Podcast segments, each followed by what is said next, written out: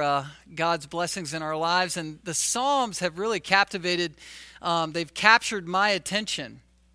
And I've really enjoyed uh, drinking deeply out of uh, two weeks of time in the Psalms, and this was a great one. Psalm 34 is uh, a psalm that calls the church to together magnify the Lord, to literally together to do what we just did, and that is to praise the Lord corporately so as to grow the glory of God, the vision of God in our hearts together. You know, life is uh, hard, is it not? Uh, no matter what your circumstances are, whether they're sort of on a high or a low, you know if you've been around this sin cursed world long enough that life's difficult. And so sometimes it could be hard to get from difficult life living to let's corporately together magnify Christ for all he's done. Uh, it's, it's easier to focus on the hard parts of life and the difficulties of life than to focus on magnifying the glory of Christ. But that is the very balance of the Christian life, is it not? We suffer, sometimes we're persecuted, we're for sure tried and we have trials. Sometimes we're actually being chastened by the Lord Himself to grow us. And through it all, we magnify Christ. We give glory to God. Um, Job, who went through it all, said, Man is born to trouble as the sparks fly upward.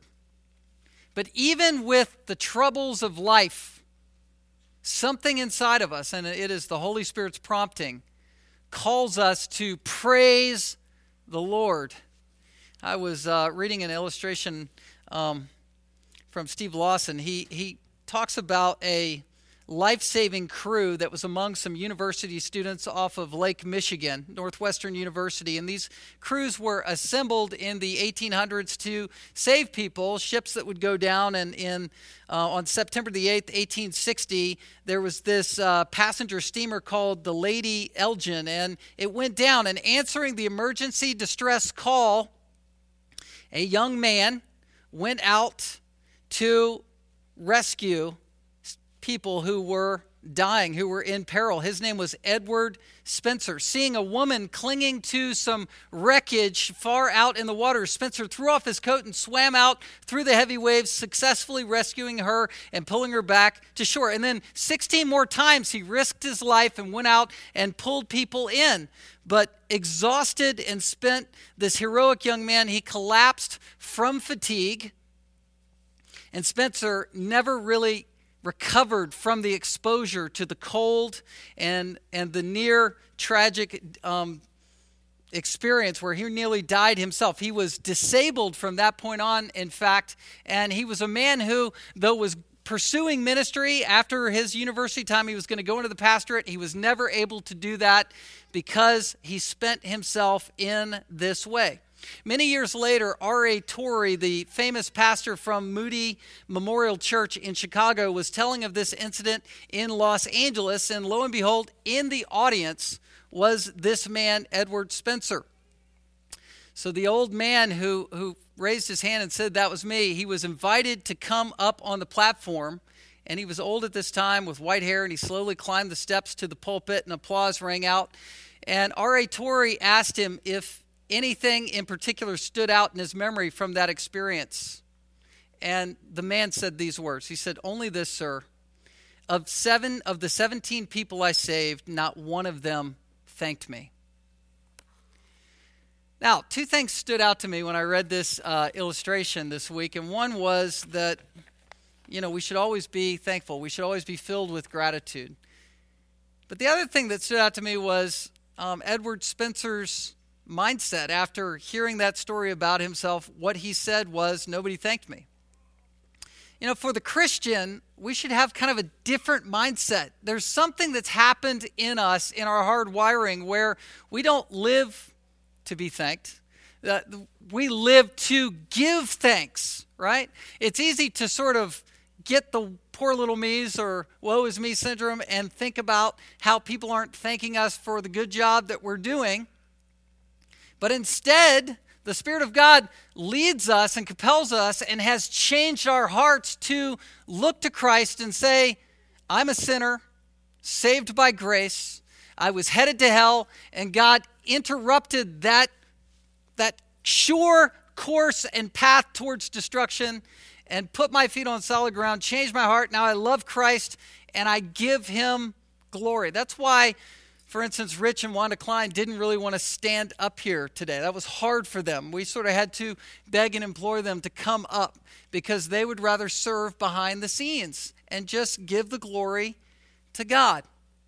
Well, this psalm is all about being called to magnify the glory of God and give thanks. Psalm 34, it's surviving real life in a real world, and it's the reason the surviving is the reason to magnify the Lord. Psalm 34 is interesting. It begins with a header, um, sort of a prescription at the top of your chapter. You'll see that in your Bibles. That's actually, I believe, inspired scripture, inspired commentary about what was going on in David's heart when he wrote Psalm 34. What prompted him to write Psalm 34?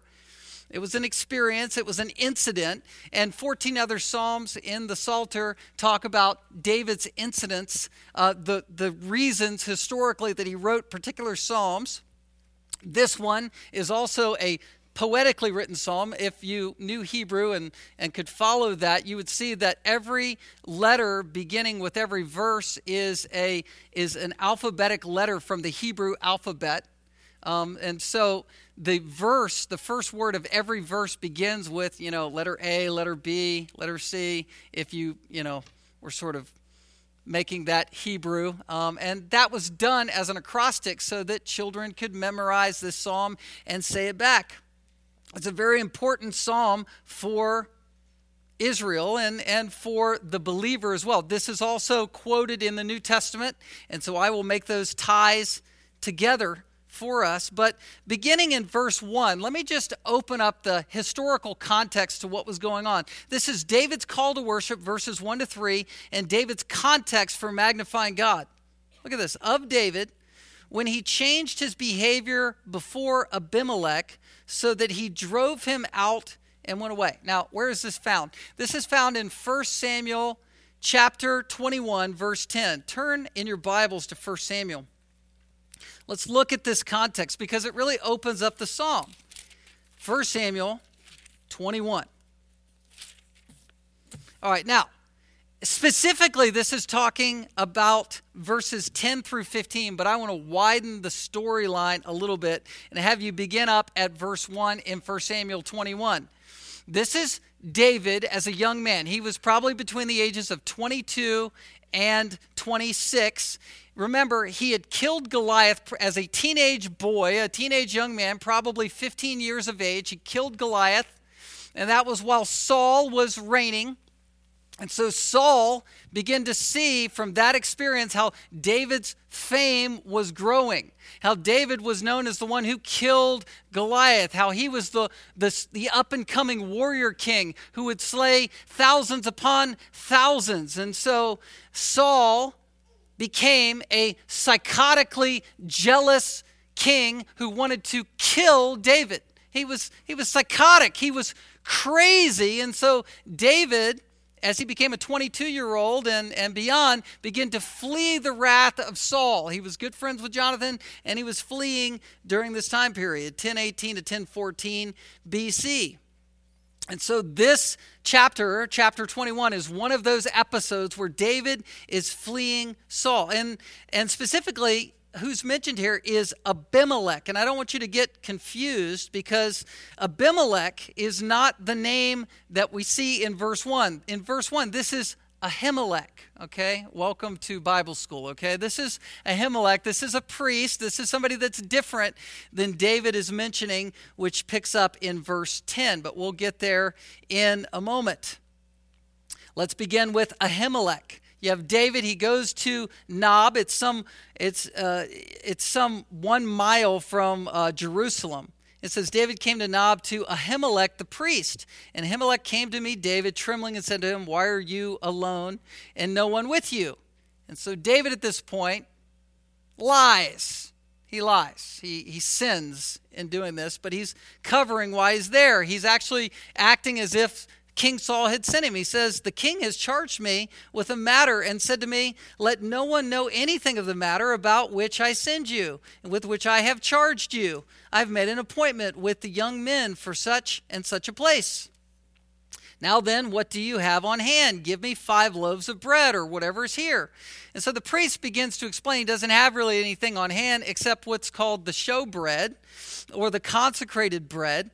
And that was there in the temple for worship and to, to symbolize um, the bread and provision of God. And I believe it foreshadowed the, uh, um, the body of Christ. But David is able to somehow convince this priest, Ahimelech, to give him that food. Verse 6 So the priest gave him the holy bread, and there was no bread there but the bread of the presence, which is removed from before the Lord to be replaced by hot bread on the day it is taken away. And so the other thing that David asks for and receives is a sword. He, he needs a weapon. And so, verse 8 David said to Ahimelech, Then have you not here a spear or a sword at hand? For I have brought neither my sword nor my weapons with me, because the king's business required haste. Again, he's lying. God is giving David grace in this moment. We're not excusing um, falsehood. And actually, we're going to find out that a bunch of priests, um, including Ahimelech, get killed because of David's lies. But the priest said, verse 9, the sword of Goliath the Philistine, Philistine, whom you struck down in the valley of Elah, behold, it is here wrapped in a cloth behind the ephod. If you will take that, take it, for there is none but that here. And David said, There is none like that. Give it to me. Now, sort of the irony of the fact that the one hidden weapon in this room is the sword that David himself, years before, he's 22, 23, right? He's a young college age kid. He was 15 when he used that very sword to chop Goliath's head off with. And that's the sword that the priest gives to him. This is sort of, uh, you know, Tolkien, Lord of the Rings like, you know, um, literary effect going on. Actually, but this is real and this is true. And so it's interesting because then David at that point takes this very famous sword, the, the most famous sword in the land, puts it on, and he actually, in a crazed state, flees to enemy territory where the king of the Philistines is. That's verse 10. And David rose and fled that day from Saul and went to Achish, the king of Gath. Now, Achish is the one that David is referring to at the beginning of Psalm 34 when he says, Abimelech. That word Abimelech, not Ahimelech, Abimelech is a dynastic name, uh, like you would use for Pharaoh or Caesar. It's just a broad name for a king or a lord of an area. And so, so David is referring to that experience, and Achish is Abimelech. And Abimelech means my father, the king. It just means a king. And so David's talking about Achish here. And then verse 11. So he's in Gath, which is just, you know, 17, 20 miles away from where he was in Nob. And verse 11, and the servants of Achish said to him, Is not this David, the king of the land? Did they not sing to one another of him in dances? Saul has struck down his thousands, David and David his ten thousands. And so the drama is ramping up. David's exposed. He's got Goliath's sword in Philistine country. And David took these words to heart, verse 12, and was much afraid of Achish, the king of Gath. So he changed his behavior before them and pretended to be insane in their hands, and made marks on the doors of the gate, and his and let his spittle run down his beard. This is appetizing imagery as we approach lunch. Verse 12, verse 14. Then Achish said to his servants, Behold, you see the man is mad. Why then have you brought him to me? Do I lack madmen? That's some funny humor. Do I lack madmen? Do I need this ravenous, you know, beast of a guy here? Do I need this? Why do I need this? Verse 15 that you have brought this fellow to behave as a madman in my presence? Shall this fellow come into my house? In other words, this guy's gross. Get him out of here. And so David feigned madness. He acted like a crazy man, and it worked. It, it, was, it was his way of getting himself out of a sticky situation. And it goes on from there. Actually, verse 2 of this chapter shows that his family came to his aid, Jesse and brothers and others. And, and so 400 men at that point rallied around David, and David was blessed even in spite of his sinfulness. Aren't you glad? Instead of being a critic of, man, here David's lying and he's faking craziness, and how can God, aren't you glad that God gives us grace in spite of our sin?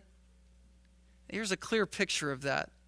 God's providence. But if you were to read verses 6 through 18, you would find that 85 of the priests were killed because of what, what Ahimelech had done and were struck down. And it kind of goes back to the scene the scene in nob where saul comes to town and and brings um, judgment on what had happened. And that is judgment because of sin and lying all right, back to Psalm 34. This is the context where David is recounting the fact that he made it out of a very, very sticky wicket, a very um, life threatening enemy territory situation. And he knows that he was lying. He knows that he was in the wrong for how he got there and how he got out. But God intervened and God rescued him nevertheless. So that brings us to verse 1. I will bless the Lord at all times. Chapter 34 of Psalm, Psalm 34. I will bless the Lord at all times. His praise shall continually be in my mouth. So we see this is David's call to worship. First, we saw the context for him magnifying God. Now we see the commitment to magnify God. This is the kind of commitment that makes you stand out as a believer when you're a believer and you're blessing God at all times, not just some of the times, but when times get really, really hard, when it's really, really difficult, when there's no way out, and you're blessing God nevertheless, that's when you stand out as a Christian. That's where you stand out in your home. That's where you stand out before your spouse. That's where you stand out before your neighbors when they know it's hard and life's tough and you're joy filled anyway. You're God focused nevertheless at all times. And the all times really stands out because we know the difficult context that David was speaking in. These were hard times. His praise shall continually be in my mouth. It's just happening spontaneously, ongoingly, continually. It's authentic faith. It's what Paul called Christians to do. Say it with me rejoice in the Lord always. And again, I say rejoice. It's an always rejoicing. Well, it's David's context, his commitment, and then next, David's core. With David's core, the core of his being, he magnified God. Look at this. Verse 2 My soul makes its boast in the Lord. Let the humble hear and be glad. My soul, the nephesh, it's, it's the inner man is making a boast in the Lord. It's where you are different on the inside, and that's why you're worshiping God. I know that we corporately worship God and the accountability of, well, we're singing, so I need to join and sing now. There is that kind of accountability that's more externally motivated in terms of our worship. But when it's internally motivated, when you're making your boast in the Lord, when your heart is exalting God or praising God from the inside out, that's authentic, powerful worship. And he's trying to model this for the whole group. The king is calling Israel to worship in this way. My soul, my emotions, my living self is making a boast in the Lord. And the humble are those who will hear this. Those who are not focused on self, but are focused on God. That's what it means to be humble. They're hearing this and they're responding with gladness. Only the humble will join in worship. It takes real humility to worship God genuinely. Worship is not fundamentally um, gathering together and doing it out of sort of an entertainment mindset. Worshiping God is attributing worth to God. It's focusing away from self and putting your focus on to the Lord. That's what humble people do. Verse 3 Oh, magnify the Lord with me, and let us exalt his name together.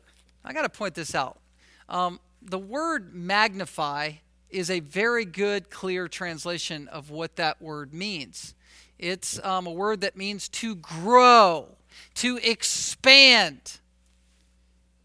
And so when David says magnify the Lord, he's saying something about magnifying or growing the glory of God. What does this mean? Do you, for instance, have something to do with God's glory in terms of how large it is? Well, the call here is for all to participate together to grow something, to magnify something, to enlarge something. So it's in oh, enlarge or expand the Lord with me. Let us exalt his name together. What does this mean? Well, John Piper helped me um, a great deal with an analogy that I'm going to borrow from him, but I have to share it with you. And other people have even taken that analogy and written on it um, from the analogy. So it's it's got to be good. But Psalm 69, I will magnify him with thanksgiving. Um, Psalm 40, Great is the Lord. Psalm 34, oh, magnify the Lord with me. That's what we're looking at. Psalm 48, great is the Lord and greatly to be praised. What are we talking about doing here? Well, Piper puts it this way. He says, you know, there's two kinds of magnification. There's there's microscope magnification, where you're taking something that's really small and growing it in your your mind and and in your um, you know through the looking glass as you look down upon it you you magnify something um, to make it look larger than it really is that's microscopic magnification. The other version of magnification is telescopic magnification, and that is where you look at something out in space in the universe that appears really small, but you're using the telescope and today the state of art telescopes you know state of the art telescopes really gives a clear picture of something that is um, from our perspective it's almost infinitely bigger than we can even imagine where you're looking at, you know, a pinprick in the sky and it's a star, but really as it's magnified, you begin to tap into how massively huge that sun really is that you're looking at. Telescopic. So, which do you want to do? When David says, and this is quoting Piper, I will magnify God with thanksgiving, he does not mean I will make a small God look bigger than he is. He means I will make a big God begin to look as big as he really is. We're not called to be microscopes, but telescopes. Christians are not called to be con men who magnify their product out of all proportion to reality when they know the competitor's product is far superior. There is nothing and nobody superior to God. Amen? Uh, that's why we gather together. That's one of the reasons why we gather corporately as one service, because I want the magnification to be as strong as it possibly can be.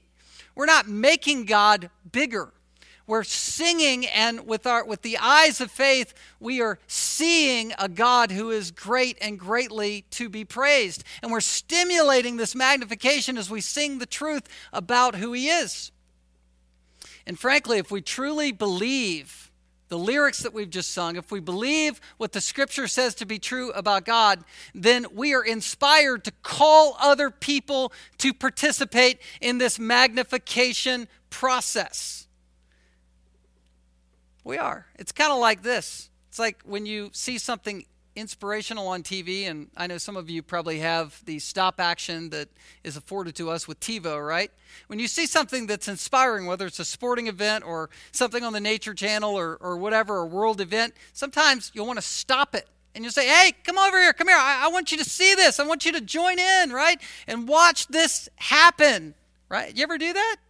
Or something that's really funny that's you know making you laugh and you can't you want you want other people to join you got to join in and participate with me on this. This is really worth your time. It's like oh brother you know and they come over and then you hit play and and you enjoy it more because you're doing it corporately together. That's telescopic worship. That's that's enlarging the vision of who God really is through a corporate participation. That's what the psalmist, that's what David is calling this people of God to do. It's, it's what we are called to do, it's what we're called to participate in. Well, let's move on. David's core magnified God, David's community magnified God. I got to say this, got to say one other thing. I'll share a story. Um, when I first became a Christian, I was really exhilarated about the Lord. And, you know, as I return to the Word of God, I, I keep up that exhilaration but it takes returning to the Word of God to keep my heart engaged in the Lord with affection, right? Do you have that same experience? When you first became a believer, everything's fresh and new? Well, during those early months of first becoming a believer, I remember one of the amazing things that happened to me is some of my friends became Christians, and they too were exhilarated for Christ, and we magnified the Lord together in youth group. Well, one of my friends who I grew up with in elementary school, first through sixth grade, we were great friends. Um, he ended up later on in my high school years coming to my church. We had sort of moved away from each other across town, but we re engaged each other when he came to my church. His parents came and dropped him at youth group, but he wasn't a believer. And I had just become a believer. And I remember I was engaging him and talking to him, and other friends of mine were coming to Christ, and it just seemed like everybody's going to come to Christ. And I, I'll never forget this conversation I had. I'm on the phone with him, talking to him, and I just said, It just doesn't seem like you're you're coming along, that you're wanting Christ. You know, I, I thought I just assumed that you were going to want to participate in following Christ like I'm following Christ. And I remember the awkward silence and the awkward pause, and sort of that was the end of our fellowship. We didn't have any fellowship. We didn't have any basis to be friends anymore. And you know, we kept up acquaintances, but but he did not want to join in. And I would encourage you, listen, as believers, take this call seriously. We are called to magnify the Lord together. Together. To exalt him. Well, point two surviving real life in a real world is the reason to magnify God. David's call to worship is verses 1 through 3. Now, here's David's confessions of deliverance. Now, remember the context of 1 Samuel 21 as we look through these verses. Look at 4 and 5. I sought the Lord, and he answered me and delivered me from all my fears. Stop there. Again, his life was on the line. He was in enemy territory. The word fears here means to be terrified. Terrified. It's to be beside yourself or at the end of yourself. Uh, if you don't think the Lord answers prayers when you are at the end of your rope, you're missing the point of this verse. He was at the end of himself. Jeremiah 6:25 uses this word um, to depict being terrified with terrors on every side, to be in dread. And the Lord delivered him. Verse 5 Those who look to him are radiant, and their faces shall never be ashamed. What David's talking about is not only was I delivered emotionally from the terrors in my own heart, I had a joyful countenance. As one person put it, fear, terror, gloom, and shame have no place as they give way to radiance. So the Lord delivered David emotionally. And then we don't just stop with emotion. There are times where we can detect and we actually see where the Lord delivers us practically. Practically. Now, this is where David is speaking um, autobiographically about himself. And you see this in verse 6. He says, This poor man cried, and the Lord heard him and saved him out of all of his troubles, out of all of his distresses. He was saved. And I like that word, that saving word there. It's a deliverance. And then verse 7 it wasn't alone. The angel of the Lord encamps around those who fear him and delivers them. The angel of the Lord. Who's the angel of the Lord? You know, sometimes the angel of the Lord is just talking about an angel, a messenger of God, but very often in the Old Testament, the angel of the Lord is a Christophany, and that is a picture of the second member of the Godhead, who is Jesus Christ himself you know, the scripture, Jesus himself in Luke 24 says that the law and the prophets were all about me. And I think that it's important for us to understand that this is a Christological book. This is a book that focuses on Jesus. And this is Jesus. This is the one time in the Psalms where Jesus is explicitly mentioned as the angel of the Lord. There are other places where the angel of the Lord appeared.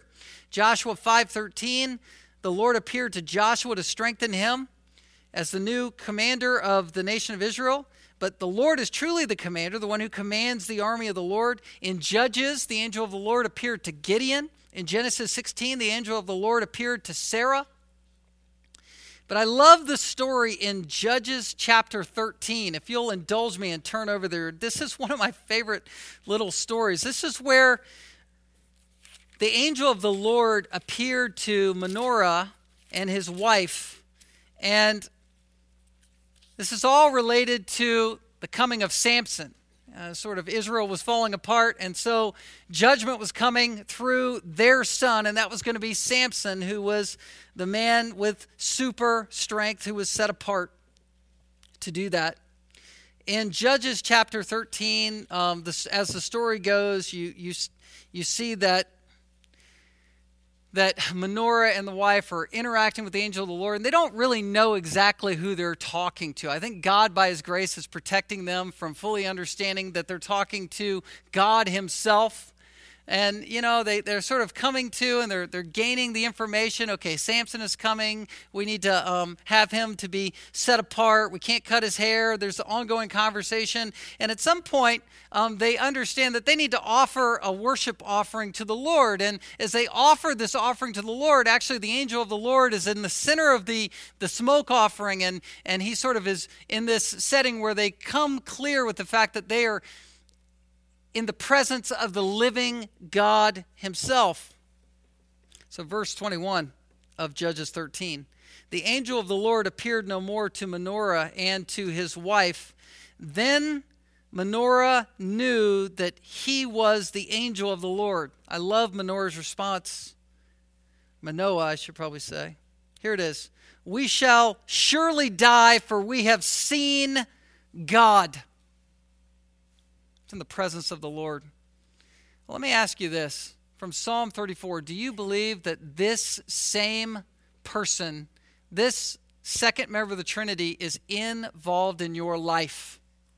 When you go through difficult times, when you go through times where you are distressed, where you are beside yourself with fears and doubts and worries, do you know that Jesus Christ is with you? That the commander in chief of your life has promised his very presence in your life. In John 1:14, John says the word became flesh and dwelt among us, full and he was full of grace and truth. In Matthew 28 20, Jesus promised his disciples, I will be with you always, even to the end of the age. Do you have that confidence that Jesus Christ abides with you?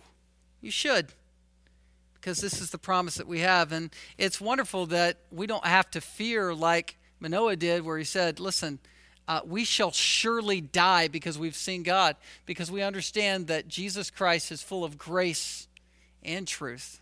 And so, as we are entertaining His presence in our lives, we do it with confidence, with intimacy, with assurance that He's with us. Well, thirdly, David, David's challenge to God's people is found in verses 8 through 14. Let's look there. Here's David's challenge. He says, Oh, taste and see that the Lord is good. Blessed is the man who takes refuge in him. Oh, fear the Lord, you his saints, for those who fear him have no lack. The young lions suffer want and hunger, but those who seek the Lord lack no good thing.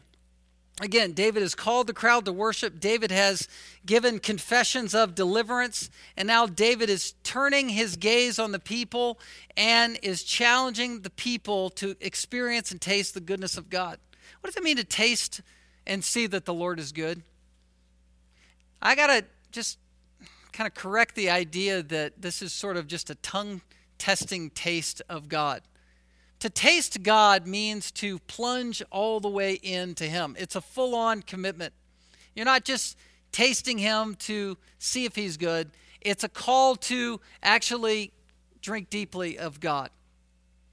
It is. Hebrews 6 5 um, speaks of those who have tasted the goodness of God. It's speaking of those who have gone full on for God who could be unbelievers, but it is definitely talking about a full on commitment to the Lord that needs to be proved out. Jonathan Edwards, when he wrote of tasting God, and specifically in terms of the religious affections, likened this to honey. He would talk about look, you can sort of handle honey, you can look at it, you can hear about it, you can read about it. It's kind of like, you know, lemon jello. You can read the instructions all about lemon jello, but until you actually taste the honey, you've not experienced the honey.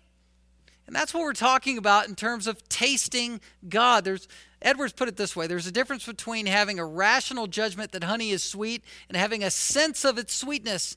A man may have the former that knows not how honey tastes, but a man cannot have the latter unless he has an idea of the taste of honey in his mind. It goes on. He says he does not merely rationally believe that God is glorious, but he has a sense of the gloriousness of God in his heart. There's not only a rational belief that God is holy and that holiness is a good thing, but there's a sense, listen to this, of the loveliness of God's holiness.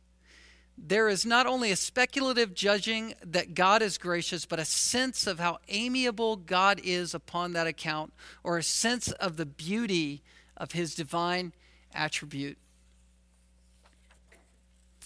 We need to love God in this way, tasting that he is good. And understanding that God provides for us. The picture here is that young lions might even at times suffer hunger. And the idea is look, a lion is at the top of the food chain. A young lion, in particular, was never going to be outrun by its prey.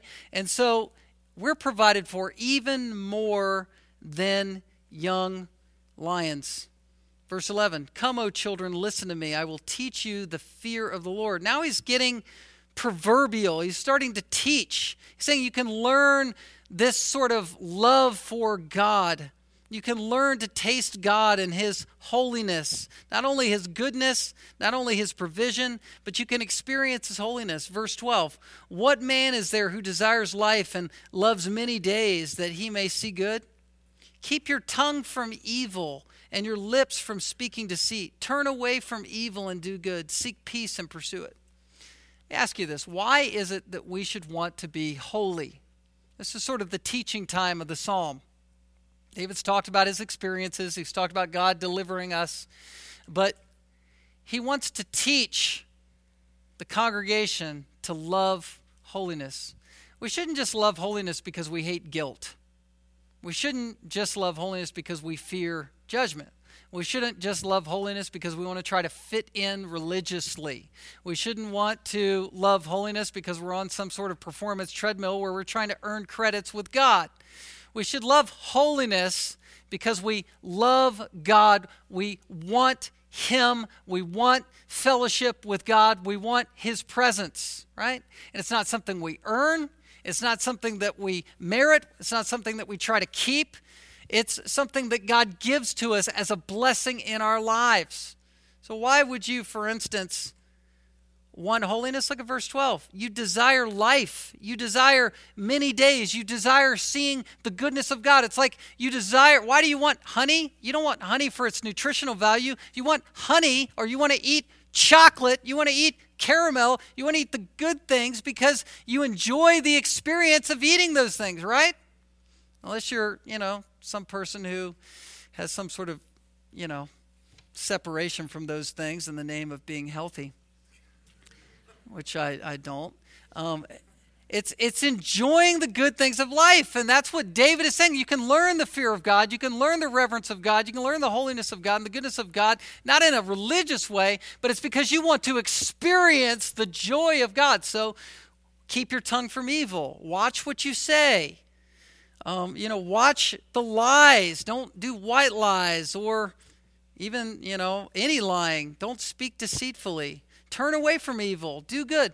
When you turn away from evil, when you come to the crossroads and you know you could cross a line this way or that, and you could say this or you could do that, or you could look at this or that, and you don't do it, and instead you turn towards God and say, God, you're more satisfying, you're more wonderful, you fill my cup, not these evil things. Isn't that a wonderful experience? That's tasting the honey. That's tasting and seeing that God is good. Well, here's the promises. verse 15 through 22. These are the promises. I'm going to list six of them. First of all, God promises to listen. Look at verse 15. The eyes of the Lord are toward the righteous, the ears of his and his ears toward their cry. The face of the Lord is against those who do evil. Let's stop with verse 15. He listens to us.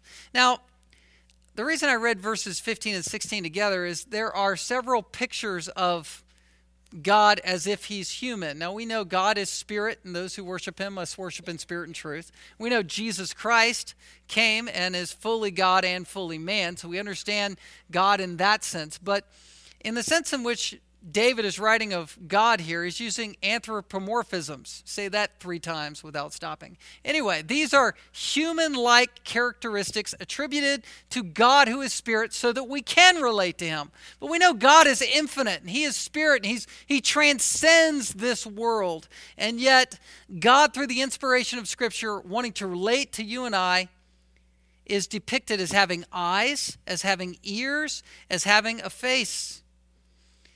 He wants us to know Him and to understand that as we pray to Him, listen, He turns His ear towards us and listens to us and cares for us. He sees our needs, as verse 15 says. Secondly, second promise, God promises justice. The face of the Lord is against those who do evil, to cut off the memory of them from the earth.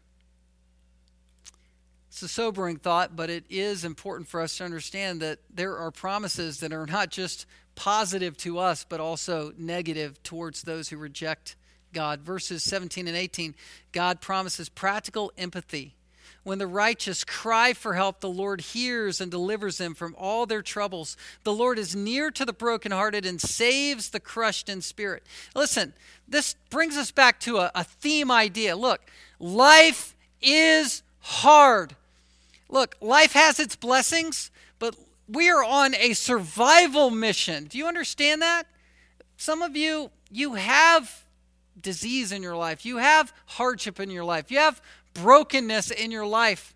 God doesn't promise always to take us out of that, but He promises that He'll be with us through those trials. He's near to us. I love that promised, the promised presence of God. He's near to the brokenhearted. So, with our broken hearts, we trust God. When we are crushed in spirit, we are being preserved through that. One person put it this way through our persecution, there's the mix of divine preservation. Amen? Through our suffering, we are preserved. So God promises to listen, He promises justice, He promises empathy. And then next, he promises pain. Another negative promise, but it's a real one. Many are the afflictions of the righteous, but the Lord delivers him out of them all. Verse 20, he promises complete rescue. Now, I apply this complete rescue in terms of even if life is difficult and you don't have the deliverance from certain things in this life, you will be delivered ultimately into the arms of Jesus you will be made whole throughout eternity. He keeps all his bones, not one of them is broken. Look, I can't resist but to have us turn to one more place, and that's John 19. John 19. Because this is a direct reference to when Christ was crucified. Verse 32, it says So the soldiers came and broke the legs of the first speaking of one of the thieves on the cross, and not the and of the other. So both thieves on either side of Jesus were had their legs broken who had been crucified with him.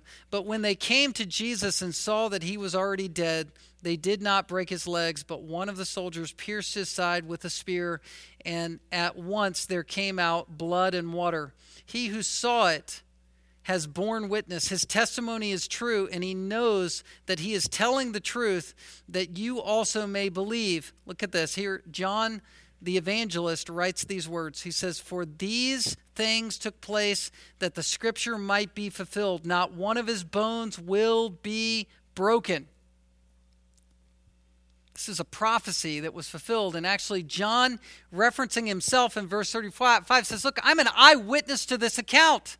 Not one of Jesus Christ's bones were broken. And so the prophecy from Psalm 34 was held true. Jesus is our Messiah. Finally, the last promise, verses 21 and 22. Affliction will slay the wicked, and those who hate the righteous will be condemned. The Lord redeems, the Lord literally buys back the life of his servants. None of those who take refuge in him will be condemned. Listen, God has promised that life will not be perfect. He's promised pain as one of the promises of many afflictions. But do you, in your afflictions, cry out to God?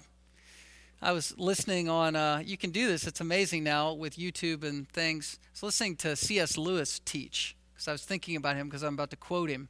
And, you know, you can actually hear him teaching his voice, and it's just kind of getting to the C.S. Lewis thing um, that way.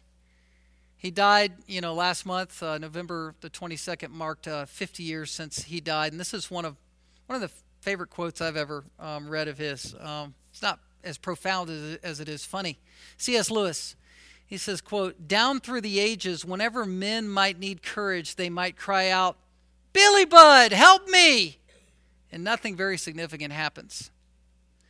But for 19th, 100, 1900 years, whenever men needed courage, they have cried out, Lord Jesus, help me. When they did this, something has happened. Right? Who do you cry out to? in the time of trouble. Let's pray. Father, we cry out to you collectively. We say thank you that you have saved us, that you've rescued us. Lord, we say thank you that we have the ministry of magnification. We want to um, telescope your glory. We want to be instruments to not make you larger than you are, but Lord, that we can be captivated by your word and see a vision of who you are together and shout together to magnify your name amongst this world. Lord, we thank you that we have that opportunity to be, to be worshipers. Even through suffering, even through difficulty, we can be grateful. Worshipers of you. In Jesus' name we pray. Amen. I want you to stay seated. We are. Um, we're going to sing a song, and actually, in a moment, I'm sure